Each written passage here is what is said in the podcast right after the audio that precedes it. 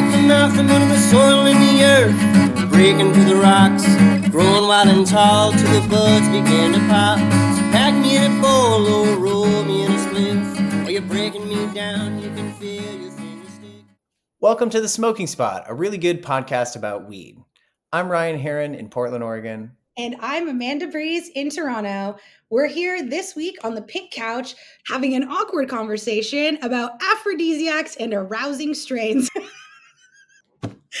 It's February. Let's talk about stinking flowers. Let's talk about weed and why weed attracts people and why flower attracts people. And hey, look at this. We got our, our little love note, our little Valentine to our favorite plant. Yeah. Why are we so drawn to stinky florals and skunky weed? It's a good question. And it's the, you know, the, we did a little research for this episode and I was just really lit up by the whole thing. I'm like, oh yeah, oh yeah, this, oh yeah, that, because it, it just hits all of my, uh, the things that fascinate me.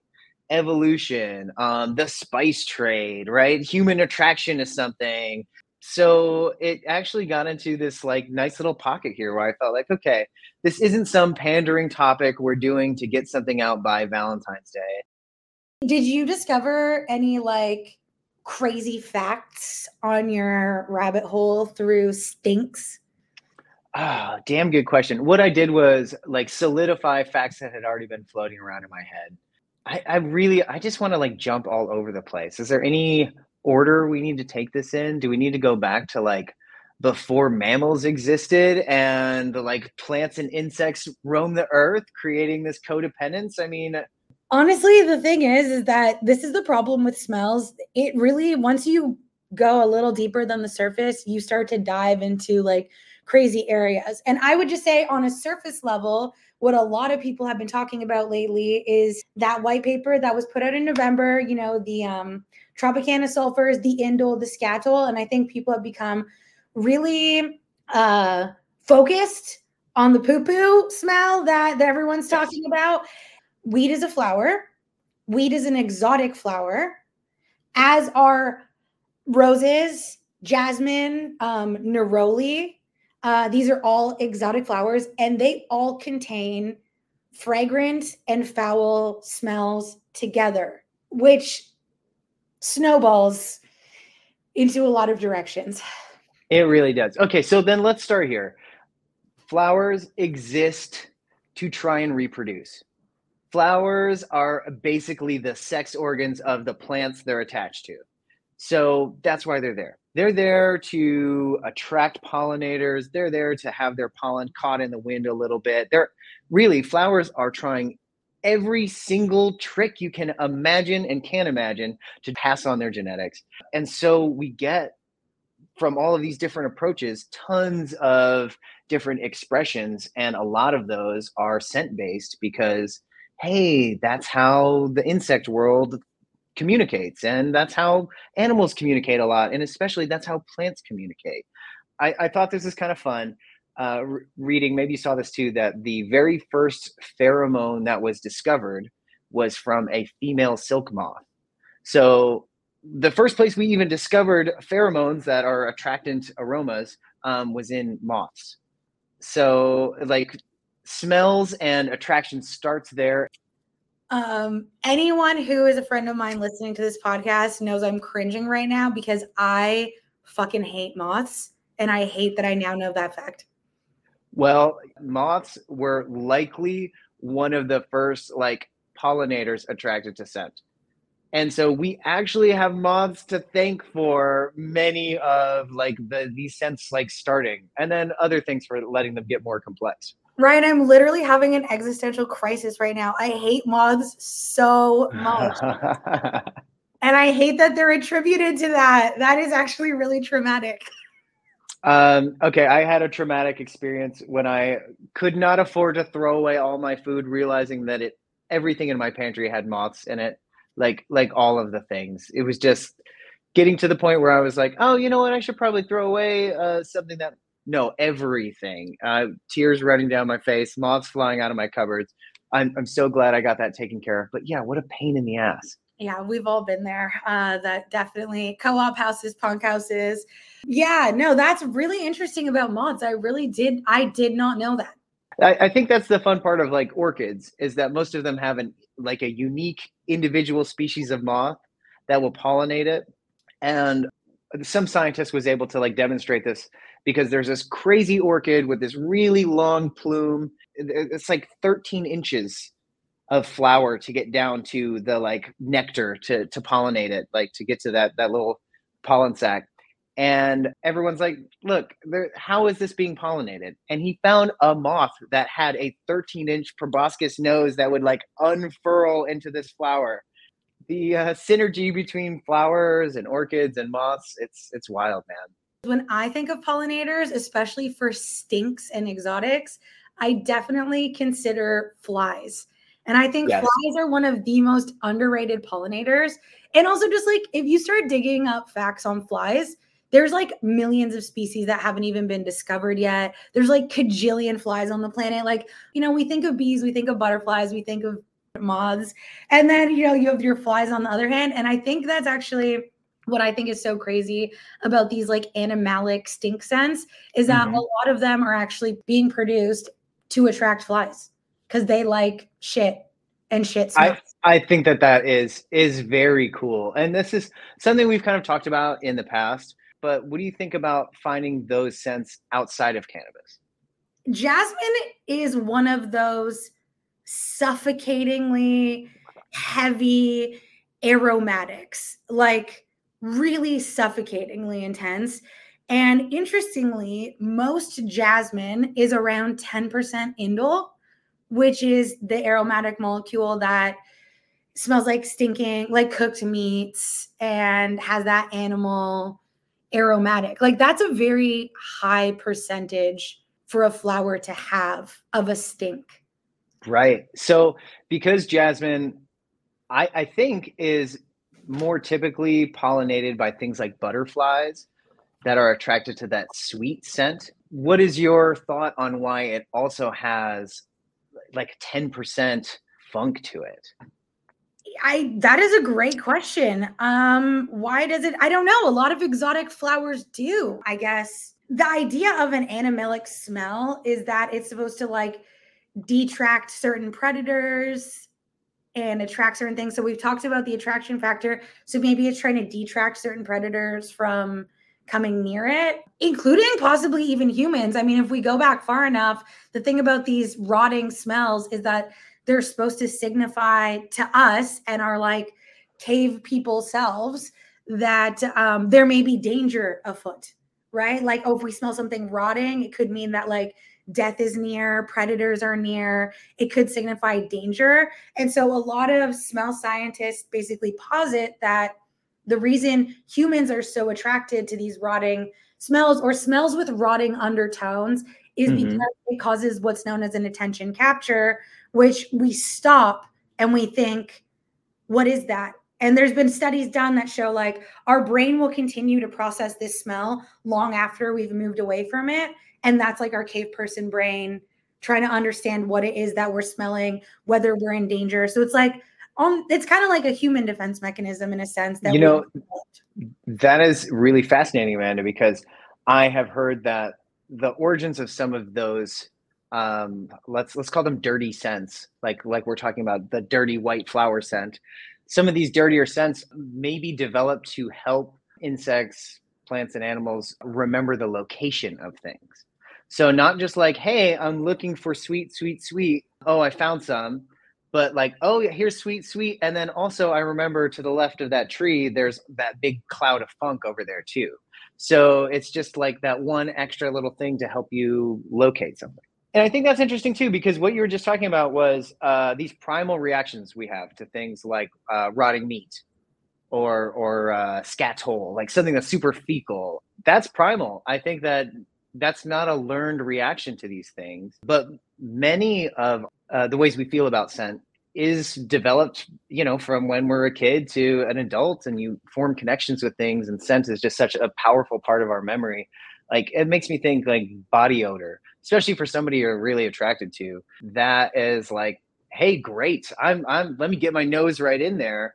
But if I'm next to somebody on the subway, I'm not like, hey, buddy, do you mind if I stand a little closer? I'm like, how can I get further away from this person? So it's cool to see the different like learned uh, attractions, and then also things that we just want to avoid at all costs. Well, something I also think is interesting when we see these, we'll smell these aromatics in flowers specifically, is like most flowers are high note volatiles. So you're going to smell it and it's going to dissipate like fairly quickly. Whereas these like animal smells tend to cling and be heavier, more basier notes. Sure. Um, far less volatile. So they like remain, which was sort of pinging a little bit during this, like what you were saying about remembering locations, like these smells literally cling to an area. But in the context of a flower, like going back to, I love jasmine, so I love the smell of it. But when yeah. you smell something that has this sort of stink to it, but that you're also like, that is pleasant, because we're talking about like pleasant florals mixed with stink coming together. What it actually does is it draws you into it. You literally get drawn into it. Like, when I smell jasmine, I'm not just wafting it, I'm sticking my whole face in it. I'm sticking the petals like right in my nails, right in my face. Like I really bring it in. Like I, I want it, you know, like I really love yeah. that smell. And uh, beeswax is like that too. And beeswax is another sort of floral aromatic, because beeswax has that kind of flowery smell, but it also has this waxy aroma, and it's also considered an animalic aromatic. Oh, I get that. Yeah, yeah, because the the almost like, I don't want to say rancid, but the oxidized plant lipids and fats that have all been collected and turned into this wax, I have never thought of that as having a sort of like musky or animalic scent to it, but absolutely it does now that you bring because that it up. Also, it has the high floral, right? Like beeswax does have a high floral smell. So, but think of a beeswax candle. I cannot walk past a real beeswax candle without literally shoving it on my face. Like I will put that thing right, and you don't have to, you can smell it, but that's the kind of thing that these like clinging aromatics do. They pull you in and they make it like, I will every time stick it right in my face. Like I love yeah. the smell of beeswax, but a normal bouquet of flowers, you don't necessarily stick your whole face in. Some things you just enjoy from like a natural distance. Okay. So let's talk about rose, because I have, I, I live in Portland, the city of roses. Every year we go to the Rose Test Garden at least once, usually like five or six times, and I'm getting my nose into everything. Now, roses, okay, uh, the unfurling petals notwithstanding, but the scent of a rose is not sexy to me. It's not erotic. It's not something that I think people are even naturally attracted to. Rose tea is fine. It's good. Like a, a rose milk ice cream or whatever, rose water ice cream. That's fine. It's okay. I don't think anyone's going gaga over these like you do jasmine. So why did rose get all the attention when all of these like actually sexy smelling flowers are just maybe part of a bouquet? Well, I fell in love with roses when I lived in Portland. Like it really truly is the city of roses. And I know cities get named things, but really that is Portland in a nutshell. We go pretty wild with it. Yeah. Oh man, they're everywhere and everyone's growing them. It's so amazing. And you'll start to notice they all have like really different smells. Like you really start to see variety when you're exploring the city gardens. The thing with rose is that I feel like as an aphrodisiac, it tends to fall under more of an herbal definition, which is basically that it's sort of, um, it's a nervine, which basically means like it's aromatics and also taking it in a tea or whatever, a food form, has an impact on your whole nervous system that leans towards anti-anxiety. And a lot of times okay. people are looking for aphrodisiacs. What they're actually looking for is something that helps reduce your stress, energize your mind or body, like uplift your mood, um, appeals to your senses. You know, it has these stimulating characteristics, but it's also at the same time kind of relaxing and calming and brings this anti-anxiety effect, because a lot of times I think stress is kind of a buzzkill. So if you were looking for de-stressing and to like get in the mood, something that's like a nervine or anti-anxiety would make sense to bring in.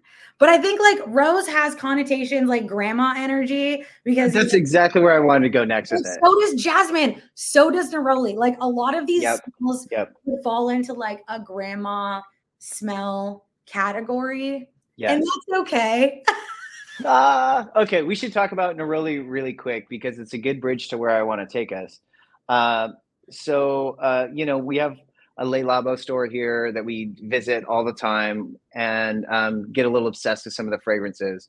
And um, Allie has been wearing the neroli a lot lately. And Amanda, you are well aware how neroli smells. It's it's kind of off-putting. It is sort of like wallpaper glue, scent, grandma, attention grabbing. Um, but it, it's got that dirty white flower thing too, where it's light and clean and it, it sort of smells bad. And now when she puts it on, I am super happy to smell it. Like I can smell it coming from the bedroom all the way out to the front door. I know that it's on, but it's, it's so, uh, it, different than what most perfume is going to smell like, or like really light and floral and sort of vanilla cottony type thing that uh it's it's really welcome around here. I happen to be a huge huge fan of neroli, like so that that excites me. I love that for you because I love the smell. um I tend to lean towards the essential oils. I didn't love the Le Labo brand neroli. um yes It might be the fixative that they're using to bring it into like more of a perfume, but there was something about it that I just didn't connect with the way that I connect with like a true neroli essential oil, me personally. But it's another good example of, yeah, it's considered an aphrodisiac, right? It has that under layer of smell. A lot of flowers are used as aphrodisiacs, and in the sense where they're used as like perfumes, baths, and not food. If like lot, there's lots of food that are aphrodisiacs, but I feel like they become two different categories, like things that are food and things that are smells. And most flowers are generally used. Rose might be the exception, but like we would never eat neroli. We would never eat ylang-ylang, but we would like wear it. So I think there's like these two categories of aphrodisiacs. And weirdly, I feel like weed kind of falls in the middle because it's a flower. Yes. And we don't eat it outright, right? But we can put it in things, or we can consume it by smoking it. So in the sense that you consume it, but you also smell it, I feel like. Yeah, of- no, right. And you're right. Like, I don't want to eat a Gorilla Glue gummy. I have before. It's not great. But, you know, the right strawberry guava type thing does taste really nice to me. And it, it's interesting that you say that because I, I went on um, some perfume websites and I looked at everything that people were labeling as like erotic or, or sexy or sensual, just to see what kind of accords those things had. And right up top, it's like ambers and woods and musks. So those are the things that I think if somebody's going to wear something, it is going to be those like deep fixatives that are going to last and are something that is more like kind of animalic just to begin with. And I'd like to point out that amber is not a real smell. Amber is almost always synthesized because amber doesn't, it's like when something's blue flavored, you know, yes, you get a fruit, but like we get what it means. Amber is just like not really the vibe, but it brings that bassy, woodsy thing. Like we all know what amber quote unquote smells like. Like it's a very yeah. distinct smell, but it's generally synthesized.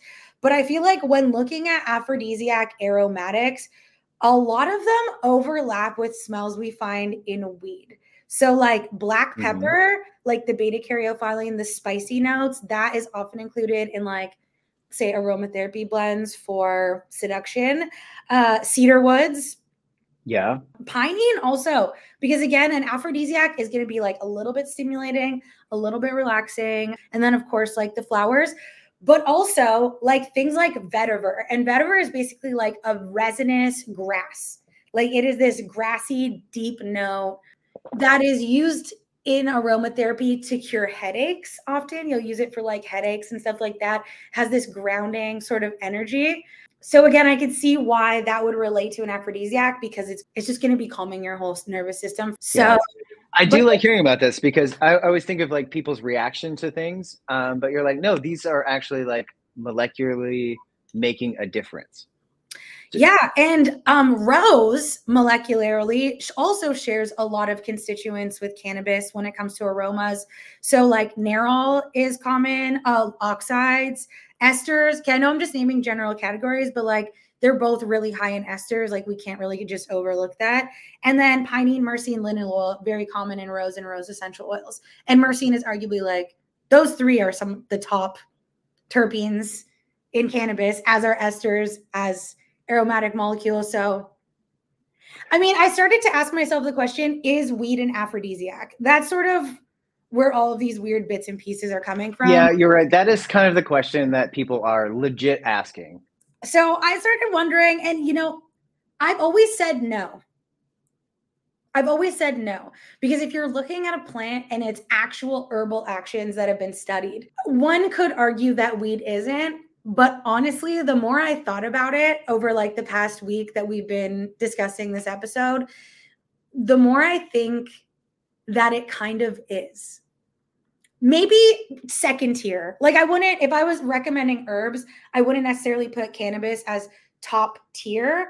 But if you were like creating a series of things that you could do, I would definitely like second tier level, have aphrodisiac on its like list of actions, if that makes sense. Yeah, no, I, I think that's fair. And here's the thing. It's not like Spanish fly. In fact, cannabis is probably responsible for more uh, romantic connections going bad amongst novice users than it is about things going good, because you can get in your own head and then things are awkward and then things are awkward. So it's not helping everybody, you know? It's not one of those like magic, like I, I used to work at a dispensary and people would come through and and ask that question, like, what can I get that will make me horny? And you're like, ah. Oh. And when you have limited options on the shelf, then I go for things that are like, like you said, pinene heavy, or things I know to be uh, more energetic than sedative. Because if somebody's going to come in and ask me that, then I'm going to point you in a direction. But thinking about it, like you're saying, as more of a uh, bouquet of scents, and having it around, not necessarily like smoking a huge joint of it, can be, I think, like a really fun way to use cannabis. If you're like the type of cannabis user that doesn't get those negative side effects generally, then I feel like I would recommend it as a potential aphrodisiac. And here's why. One of the lesser known but commonly used aphrodisiacs in herbalism is weirdly oats.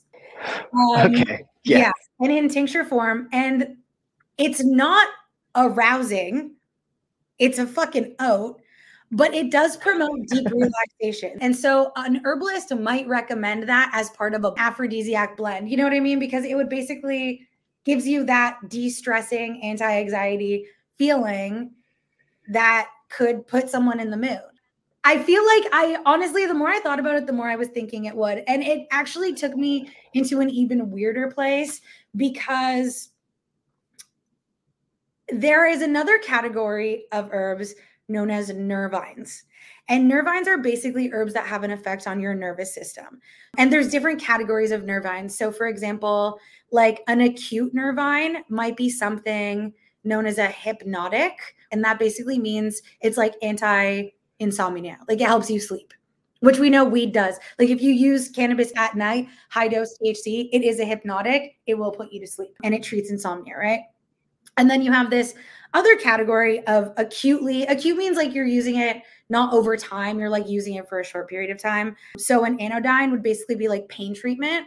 So if you have like a severe toothache, you might take cloves. Like it's an acute solution to a problem that could be solved.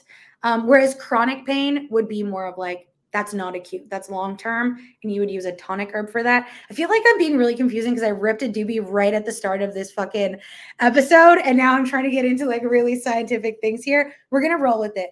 So acute anodyne would treat pain, which again, people do use cannabis in that way too.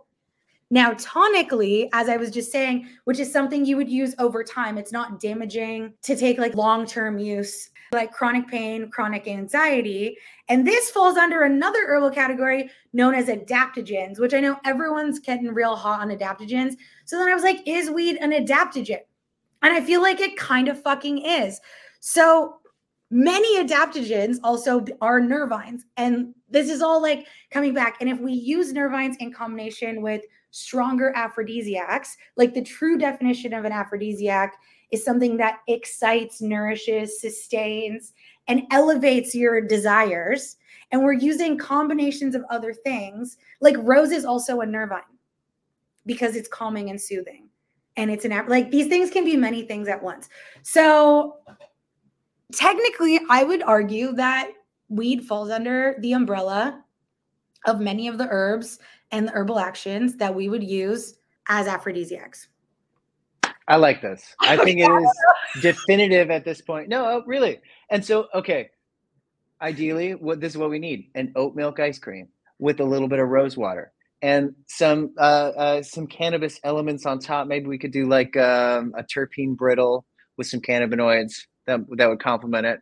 And then we have condensed all of these scents, flavors, and unguents down into a uh, hey a dessert that uh, would really turn you on. So I, mean, I think we got it. I know no one's testing for it, and it would literally be insane if people started testing their weed for like indole and scatol. But like realistically, a strain that was like high in those elements would actually probably be an aphrodisiac level strain to go in the mix of everything you just described. Terpene brittle sounds really weird, but let's roll with it. You know what? I think we're gonna take that one back to the shop. Uh, we're gonna we're gonna make a syrup. Um, I never did like toffee. Uh, no, but I, I really I really do appreciate what you're saying, because th- it's a question that people get asked a lot, and I just gave you the ham-fisted response that a bud tender is going to give you. Like, I guess this thing on the shelf, man, and you're like, well, wait a minute. Let's think about cannabis in general and not just what we have within arm's reach. And flowers are made to be an attractant. The complex bouquet of chemicals and aromas and everything else that cannabis has managed to create and that we have like fostered along the way has made these things into like a powerhouse of these compounds, and use them to your advantage. Like they might help you relax or focus or um, keep your excitement up. And all of those things are are great when you want them, right? I uh, think the last thing I want to do on a Wednesday is talk about arousing things with fucking Ryan over here. I but, know, I know. In fact, you're going to have to like cut out the things that I'm like, I don't even want to talk about this. Okay, let's put a pin in that. But I will just finish on a sensual note here, because I also think that historically when we're talking about plants, and I don't want to derail from smell too much here, but like, a lot of things in the beginning, when people didn't really know what their purposes were, what they were used for, they kind of did this like comparative thing. Like a carrot, you know, that looks like an eye when you slice it. A tomato looks like a heart. Um, tomatoes are good for your heart. Carrots are good for your eyes. If you look at a rose, it has a skin-like sensuality about it, right? Like the texture of a rose, the texture of a rose petal, it really reflects like this sort of like a literal sensuality. Like that's its whole vibe. It's soft, supple, if you will. Now, let's talk about what weed looks like. Because to me, if I had to describe a cannabis plant in one word or the flower in one word, I would say playful. I think it's like it sparkles. The leaves are kooky. It's exploding. Like it's exciting. Like to me, weed is just like the definition of a plant that's really playful. Okay, I, I I will go with you on this one. It's like weed is always uh, doing something. It definitely has a personality. When I go into somebody's garden, I feel like it's always doing something. So yeah, I get you. It's it's a fun thing. It's a fun plant, and it looks cool too. And no, it's it's not about to be the bouquet you bring home to everybody on Valentine's. Some people are really going to appreciate that one.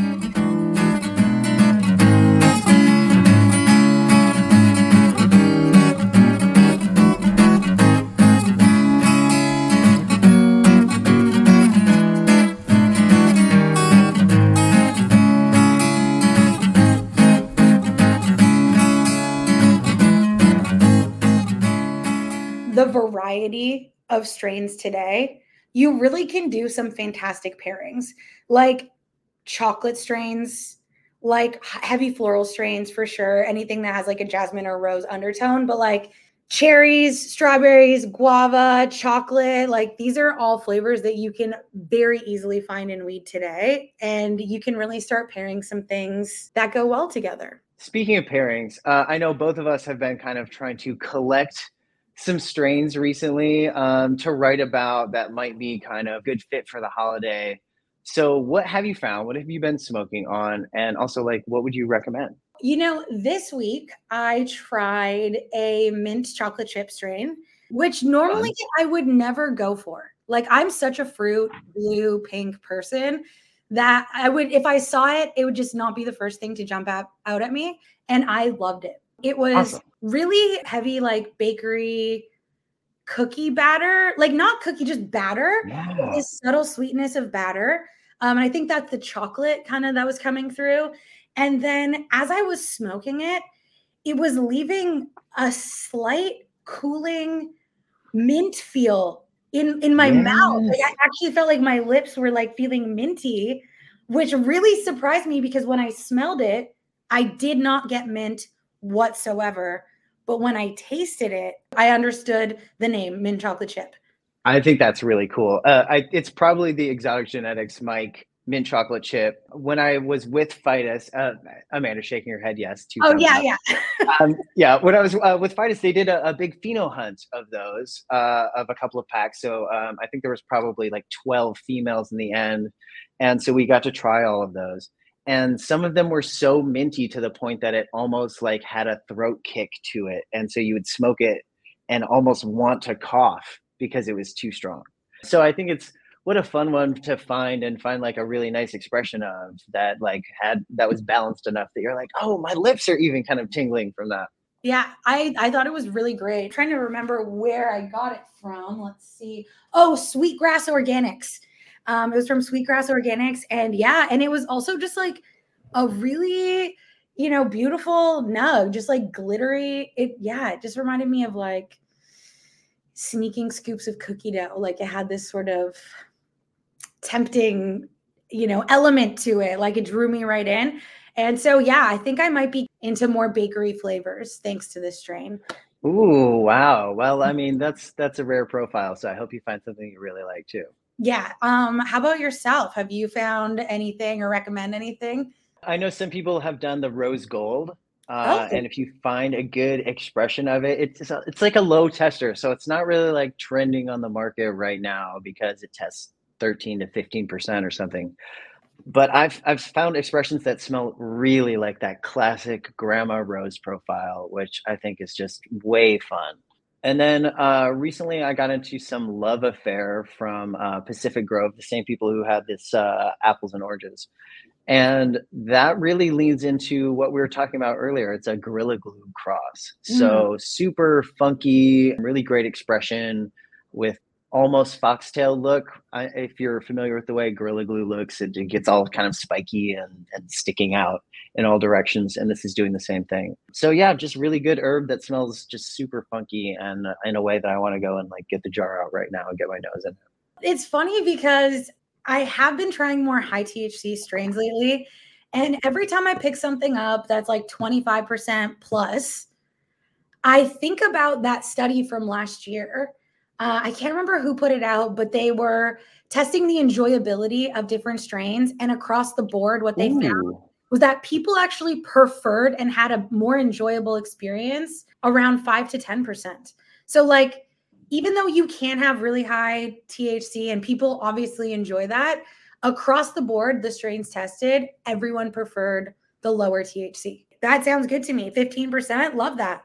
Yeah, seventeen I feel like is has been the sweet spot of everything I have really enjoyed and just been like, wow, this is some of the best herb I've ever had. Tends to live in that little pocket, you know? It's likely that there's room for cannabinoid production to take a backseat to terpenes and everything else, and um, the weed's just more enjoyable. And it's one of the reasons people like sun-grown so much more. As you're saying this, that's exactly what I was thinking. So back in the day, we had a Blue Dream. It was so strong and so tasty. It's the one that I always, that strain that changed my life, right? It's the one I always talk about. Yeah. And we thought after months of trimming it, that it was like twenty-five, twenty-six. We were like, oh, it must be a thousand percent T H C. Like, so we're actually able to bring it in and test it. And I remember them coming back so disappointed because we had all guessed these super high numbers, but it was actually like fourteen. percent. And so, of course, as a grower, they're going to be disappointed because that's like what sells is higher amounts. But it was the best weed I've ever smoked. Yes, exactly that, right? And it it's not like it lacked in effect or in trichome coverage or any of the desirable traits we look for in yeah. a thirty-two percent or whatever the inflated lab results say. So it is a little disheartening that uh, T H C percentage is still running the market, ruining the market. It's, uh, I, I think why even classics like ChemDog um, are not always on the shelf. Yeah, I c- can confirm my three days working in a dispensary this week. I can confirm that all everyone cared about was high T H C. I get it. I, I do get it. But if you know, you know. Someone fact check this for me. It sounds like Florida is doing their T H C percentages on wet weed. So it all comes back at like two or three percent and then the weed is cured. I, I don't know. I'm very confused by this. Um, I need to do a little more research, uh, but it was one of those things that really had me scratching my head. Damn. I've been hearing some horror stories the past few weeks actually about some of the, the happenings in the States. Oh, hey, is there anything you can uh, talk about on the cast?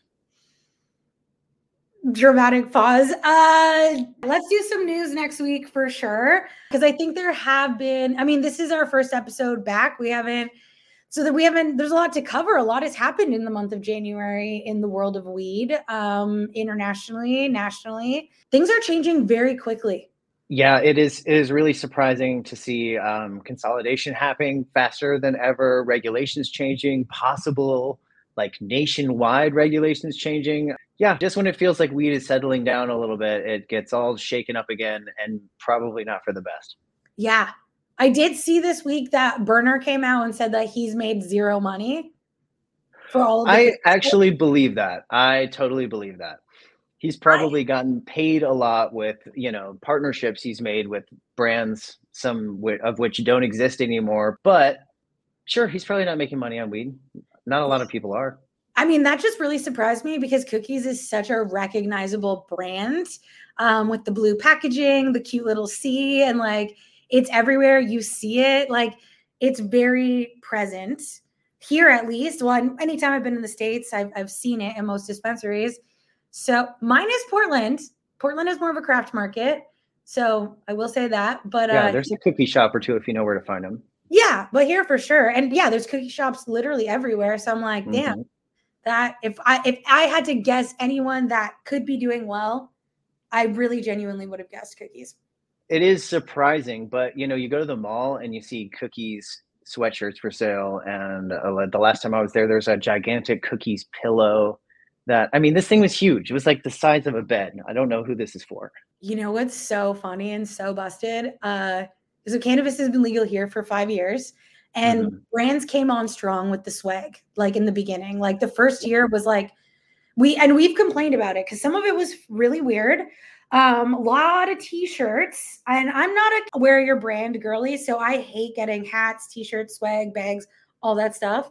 But there was an era where I was seeing so many homeless people wearing Canna brand swag because there was so much of it and it was all ending up in donation bins.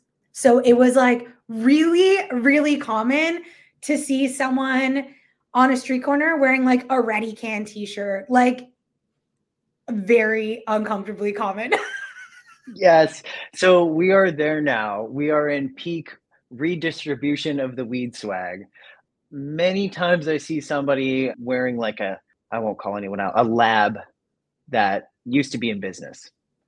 And I have to be like, oh, hey, did you work there? No, that's just a sweatshirt you're wearing. Cool. Um, so it's interesting because it's like, I don't know if I'm talking to a scientist or if I'm talking to somebody who uh, twirls signs on the weekend. Yeah. Yeah. It's, that's how it goes. I mean, cheers. My, uh, my closet is full of a lot of ill-fitting weed swag that I just imagine I'm going to package up and sell on eBay someday. Someone will want some historical Oregon box of weed sw- swag in a size medium, you know? That's honestly, that's kind of what I was thinking too. I'm like, it could be like any one of these brands could be the Coca-Cola vintage Coca-Cola energy in fifty years, right? Like that shit goes for a lot of money. So who knows? Who knows? You know, like, reasons to hoard swag, yes. Like, we might see a hundred years from now, Cookies fucking O G little C with the blue as being like, you might want to hang on to it. Or it might become a situation where in fifty years, you die and your kid is left with boxes and boxes and boxes of like Beanie Babies that are worthless, right? So it's like, it really could go either way. Yeah, probably the latter. Um, I was just thinking, I was like, I think I do have like a Beanie Baby, like in a safe at my parents' house. Like, oh, th- this thing someday. Hey, put this in the back because we're all going to be rich off this uh, stuffed camel with a bent tag. So this Valentine's Day, make sure you get your sweetheart a Beanie Baby. Timeless, really. Beanie Baby, uh, a jar of weed that you can smell but not smoke because it will ruin the mood. Oregon weed swag from nine years ago. We should branch out into like subscription boxes because that sounds like fucking fire. We might be like uh, ten years late on the subscription box game. Well, send everybody out of here with some tags. Um, I'm at the loud one hundred. Where can we find you, Amanda? As usual, you can find me at emerald dot temple dot living. This will actually be a very exciting time for my Instagram over the next few weeks because the Cannabis Literary Showcase is coming up. I have twenty-five authors and publications confirmed. Oh, that's so rad. New magazines, some established magazines, some fantastic canonical books like um, The Big Book of Terps. Russ is part of the showcase, um, and some new books that have just come on the market. Um, actually, I'm going to highlight one. It's called The Budtender's Guide to the Galaxy. And it just came out um, from a Canadian named Dylan. I'm not sure if it's Bruck. I'm sorry, Dylan. I don't know how to pronounce your last name. B R U C K. Anyway, it's called The Budtender's Guide to the Galaxy. And he's written reviews on four hundred different strains. Whoa. Hey, good work, man. Epic. It's so epic. So that's been really fun to kind of like flip through and just like a really cool project that I think some of our listeners would really love. So yeah, maybe I'll be highlighting some more on the podcast as well, but that's one of the best ones I got this week. Let's keep the conversation going. Follow us on Instagram at the dot smoking spot. And if you've stuck around this long, rate us five stars. And don't forget to subscribe to get the first updates on future episodes. Said no matter what kind of pain and anguish life may bring you.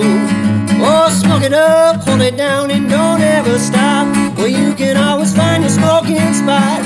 Yeah, you can always find your smoking spot.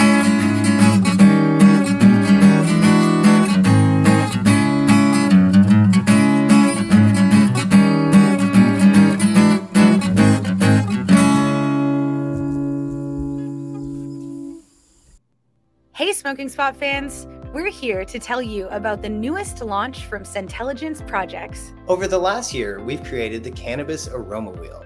It's a sensory tool designed to help connoisseurs take their knowledge to the next level. So whether you're a bud tender, dispensary owner, cultivator, or you just love the smell of weed, you can better appreciate the cannabis in front of you. Get your copy of the most detailed sensory tool built specifically for the cannabis industry and order your Cannabis Aroma Wheel today at scentelligence project dot com.